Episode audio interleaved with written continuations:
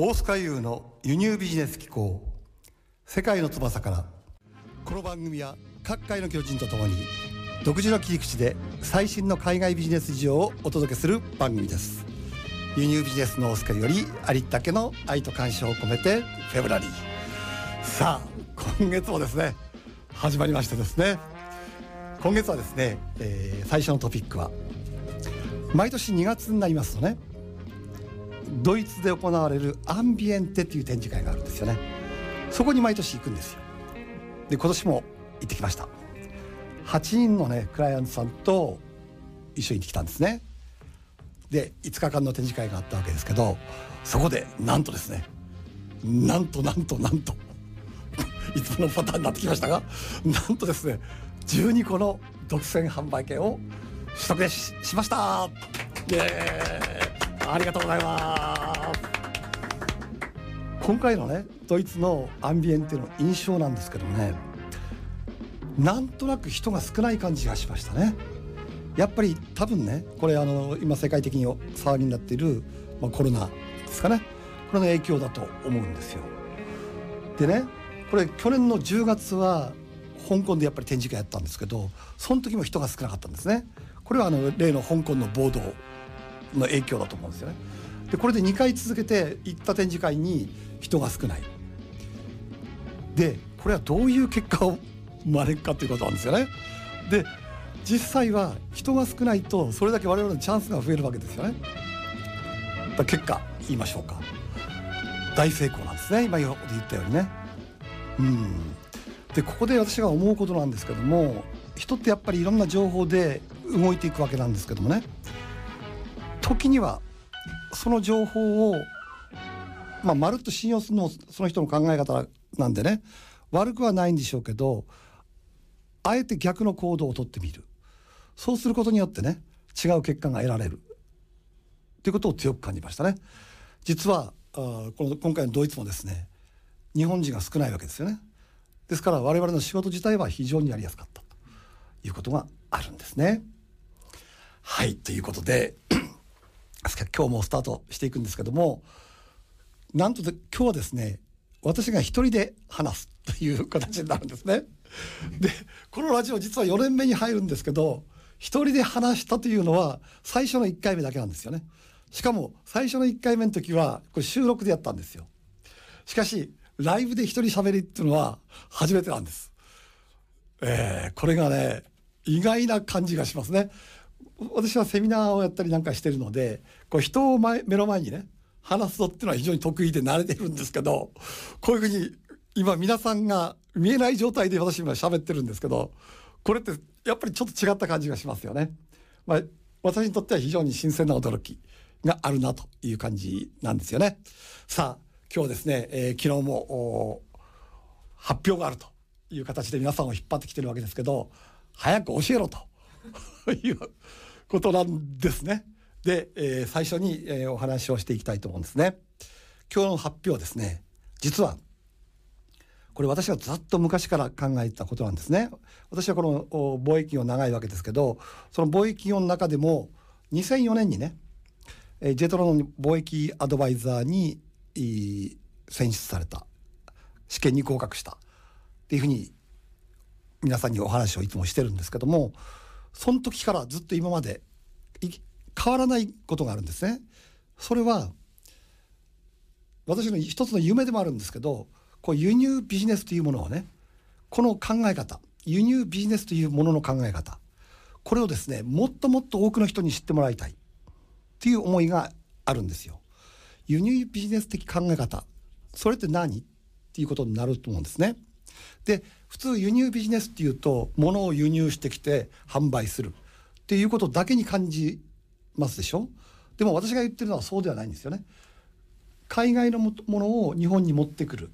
というものの考え方これはものであってもねことであっても全て同じだと思うんですね。そういうことを皆さんに広く伝えたいとずっと思ってきたんです。そして、えー、株式会社インポートプレナーというね、えー、会社組織でそれを皆さんに伝えてきたわけですけどもやっぱりそれだけじゃ足りないんですよね。で今回いよいよいきますよじゃららららこれドラムロールってねドラムロールじゃららっていう感じで発表したいと思うんですけどなんとですね今日私の16年にも及ぶ夢であった一般社団法人日本輸入ビジネス機構というものが立ち上がりました。イエーイ。えそれなんだという感じになりますよね。日本一般社団法人日本輸入ビジネス機構通称ジャイボという名前で愛称はですねジャイボという名前になります。ジャイボってなんだっていうとジャパンインポートビジネスオーガニゼーション。これの頭文字を取りましてね JAIBO BO ジャイボですから皆さんにはですねジャイボというふうに呼んでいただきたいなというふうに思うんですね。じゃあこのジャイボでは何をするのか目的は何なのか意図は何なのかということをね今日は時間をね、えー、使いまして皆さんにお伝えをしていきたいなというふうに思うんですね。もともと私をご存知の方大塚優をご存知の方インポートプレーダーの大塚優をご存知の方もう知らない方もね、えー、今日改めて話すこともしくは今まで話してきたことをさらに同じことを言うかもしれません。ですが今回はですね、えー、一般社団法人日本輸入ビジネス機構ジャイボの大塚優としての話としてね聞いていただければなというふうに思うんです。まずじゃあこのジャイボのねミッションは何か？ということなんですね。ミッションはですね国と国との交易を活発化することによってね経済の不均衡であったりそして国家間の不平等を是正して働きがいのある社会を目指し世界の経済成長に貢献していくというのが大きなミッションです。じゃあその中でジャイボはねこの設立の目的最初にちょっとお話をしましたけどそれを文章に落とし込むとこういう形になるんですね。つまりですね、えー、ジャイボはですね世界がこれから一大貿易圏に収束していくんですよ。どういうことかというと皆さんもご存知の通りね今まではあ貿易というのは原則自由でね行われていたんですね各国ともね。それが今こうブロック化しつつあるんですよ。ブロック化っていう意味合いは要するに一つの何ていうんですかねまとまりを作ってそこだけ自由にしていこうという形の流れですね。そうすることによって今まではね関税とそれぞれの国が原則自由にはしてたいんですけども関税という高い障壁を作ってね自国の産業を保護していたんですよね。ここ重要なんですよね。日本も特にそうなんですよ。お要するに自国の産業を育成するために他の国から入ってくるものに対してね大きく規制をしてたんです。その一つが関税なんですね。それを関税をかけることによって海外から入ってくるものをに対して、えー、日本のものを保護して、えー、経済成長を促していた。でこれは他の国も結構そういうところが多かったんですよね。それを今度はね世界的にそういうものを全部取っ払って自由に本当に自由にお互いに国同士がね経済活動をしていこうじゃないかという流れになってきてるんですよね。そういう中にあって、えー、我々日本はね今も経済は第3位ですし人口も世界第11位の大きなマーケットを持っているわけですよ。それを考えた場合ねやっぱりリーダーとしていくべきなんですね。世界のリーダーとしてこれから日本人は活躍していかなければならない。と私は信じてるんですね。で実際にこれもセミナーなんかで絶えずお話をしてるんですけど今日本人って実はねもう世界ナンバーワンなんですよ。ある程度。どんな部門においても世界ナンバーワンになってるんですね。例えば経済的にもあと人間性的にもですね。ですからそれを使っていこう。ということを考えてるんですね。ですから世界が一大貿易圏に収束していく時代において日本そして日本人が輸入ビジネスというものを通してこれからの100年をね牽引する力そういう人材をいっぱい育てていこうそのために幅広い情報をね提供していこうっていうのがこのジャイムの設立の目的です。グローバル時代における輸入商取引の共通理念そしてルールそのためにはですねルール。これを情報提供してまず世界スタンダードを知ってそして世界に乗り込んでいく。それを目的とした活動を行っていく。ということなんですね。いかがでしょうか？ご理解いただけますでしょうかね？じゃあちょっとね抽象的だなって思われる人についてはちょっともう少し具体的にお話をしましょう。具体的に我々ジャイボは輸入関連ビジネスによる事業を目指す企業。特に私の場合はですね、えー、37年間中小企業の社長をしてますから中小企業の社長の気持ちがよくわかる。ですからその中小企業を対象として3つのことをね、えー、行っていきたいなというふうに思うんですね。まず1つ目は企業に対する輸入関連ビジネスに関する情報の提供をしていく。2つ目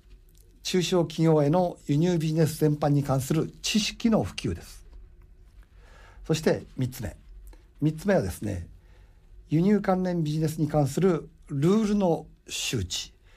および啓蒙。この日本はですね、えー、江戸時代に鎖国をしていたということもあります。そして、えー、島国だということもあってね海外と交わっていかなくてもねそれなりの成長をしてきたしそれでも良かったんですよねそういう時代が長く続いたそのためにこの取引のあり方とかね海外との取り組みの仕方がなかなか得意じゃない人も多いわけですよね。そういったところをまずね、えー、周知徹底していきたいなというふうに考えているんですね。じゃあこの設立の経緯じゃあなぜそれが必要なのかということについて話を進めていきたいんですけどもまず皆さんはですねまずご存知でしょうかということです。何をだということなんですけども2018年の末ですですから明けて去年一昨年ですね多分ニュースやなんかで聞いたことあるでしょうけども TPP が発行されているんですよね。でその加盟国からすでに日本に輸入される関税は最終的に撤廃されるという時代が起きているんですね。もう一度言いますね。TPP 加盟国からの輸入品は関税がかからなくなるということなんです。じゃあこれがどういうことを意味するのか。これは後半でねお話をしていきたいと思うんですね。はいということで、えー、続きをやっていきたいんですけども今この設立した経緯としてね、えー、どういうことがあるかっていうことなんですね。今までは日本は先ほど言いましたように自国だけの繁栄を考えていればよかったんですね。しかしこれからはですね今ほど言った TPP そしてね今年の去年ですね去年の2月2019年の2月にはヨーロッパとの間にね EPA が発行されたんですよ。ということはヨーロッパの EU ってありますね。そこから入ってくる商品。ね。それが今後16年かけてこれも全廃さほとんど99%ですね、えー、全廃されていくんですよね。ということはですよ。今までヨーロッパの商品っていうのは高値の花も多かったじゃないですか。最大のもので20%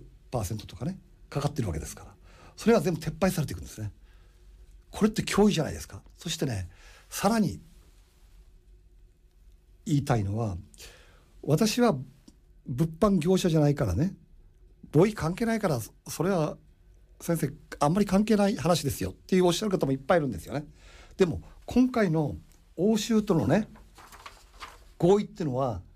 関税の壁だけじゃなくてですね物だけじゃなくてね人やサービスの交流も自由化されていくんですよ。つまり人間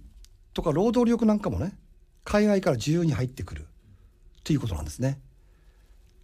皆さんよりも例えば優秀な人間であったりスキルを持った人間なんかも自由に入ってくるさらにはですね物だけじゃなくて知的財産権とかね発明発見ですよね。であとはね政府政府調達入札なんかも自由にできるようになってくるっていうことなんですよ。ですからこれはねどんな業界にあってもこの輸入ビジネス的発想がないと残念ながら生き残っていけないという時代が来てしまってるんですね。いかがですか？ちょっとちょっと危機感感じていただけましたでしょうかね。つまり自国だけじゃなくて自国の会社とか自国の人間だけじゃなくて世界中の人と競争するか共生するかを選ばなければならないということなんですね。そうであればですよ。そういう時代が来るのであればこっちから行った方がいいに決まってるじゃないですか。あの皆さんご存知でしょうか。あの憲政宮本武蔵っていうのいましたね。彼がこう言ってるんですよね。要するに敵と戦う時はね防戦してはいけないっていうんです。一体多数であってもこちらから仕掛けていけ。そうでないと勝てないって言ってるんですね。でこれ考えてみれば当たり前のことで要するに攻める側と攻められる側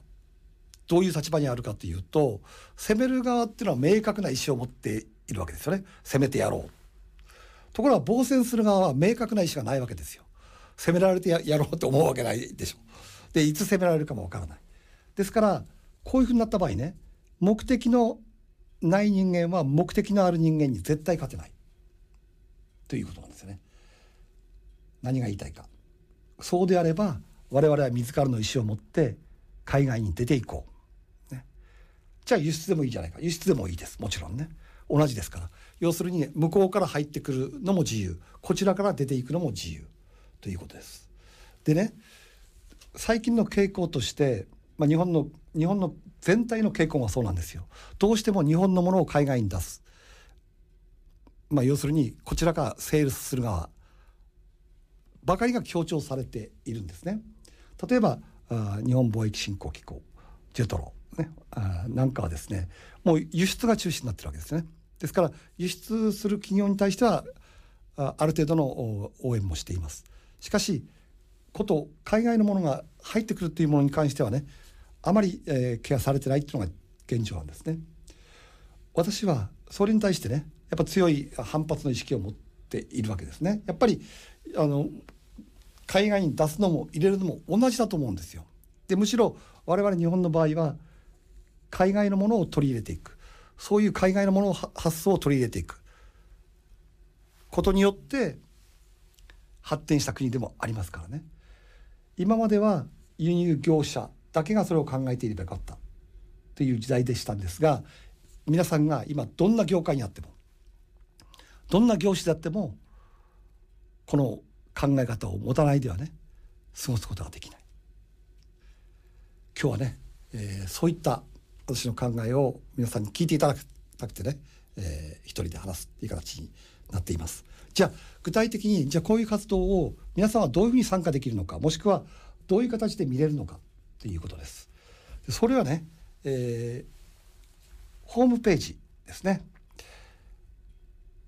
日本輸入ビジネス機構と検索していただけるともう今日からすぐにアクセスできます。そして、えー、もうすでに中身も見れます。で我々がどういうことを考えているのかどういう方向に進んでいくのか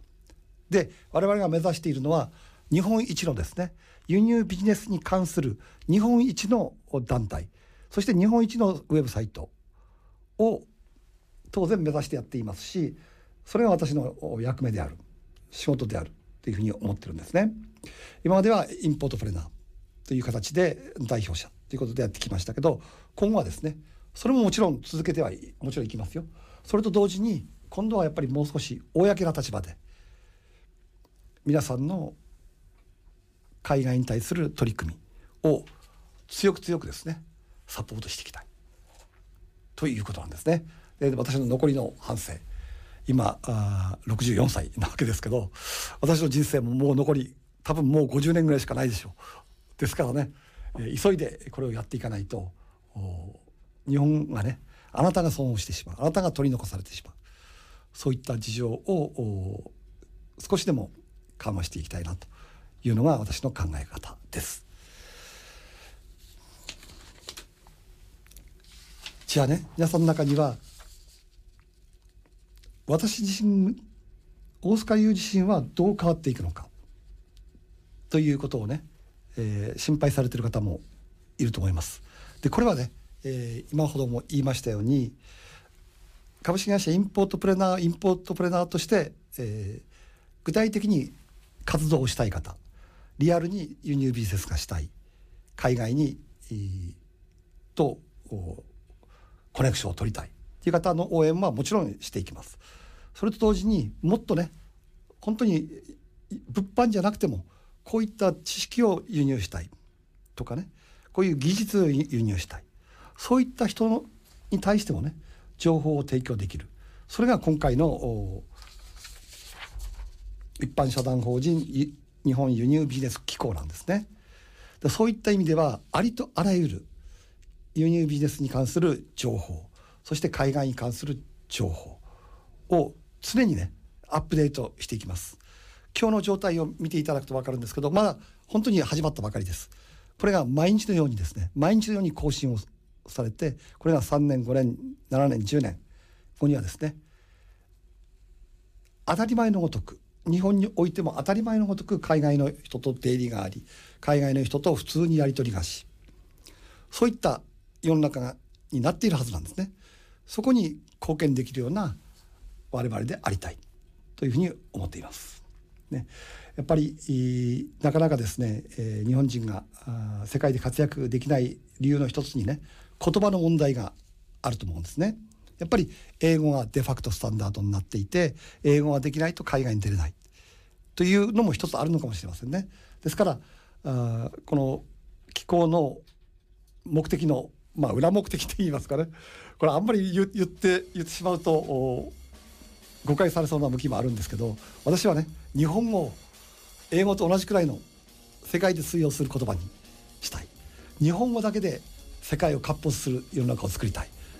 これもね一つの目標として挙げておきたいと思うんですね。さあいかがでしたでしょうか。これから株式会社インポートプレーナー同様ですね。般社団法人日本輸入ビジネス機構頑張っていきますので変わらぬご声援をいただければなというふうに思います。来月はねまた皆さんとお会いするわけですけどもまたゲストを呼んでやりたいと思います。さあそれではですね次回の放送は3月18日水曜日6時からお会いしたいと思います。それじゃまたお会いしましょう。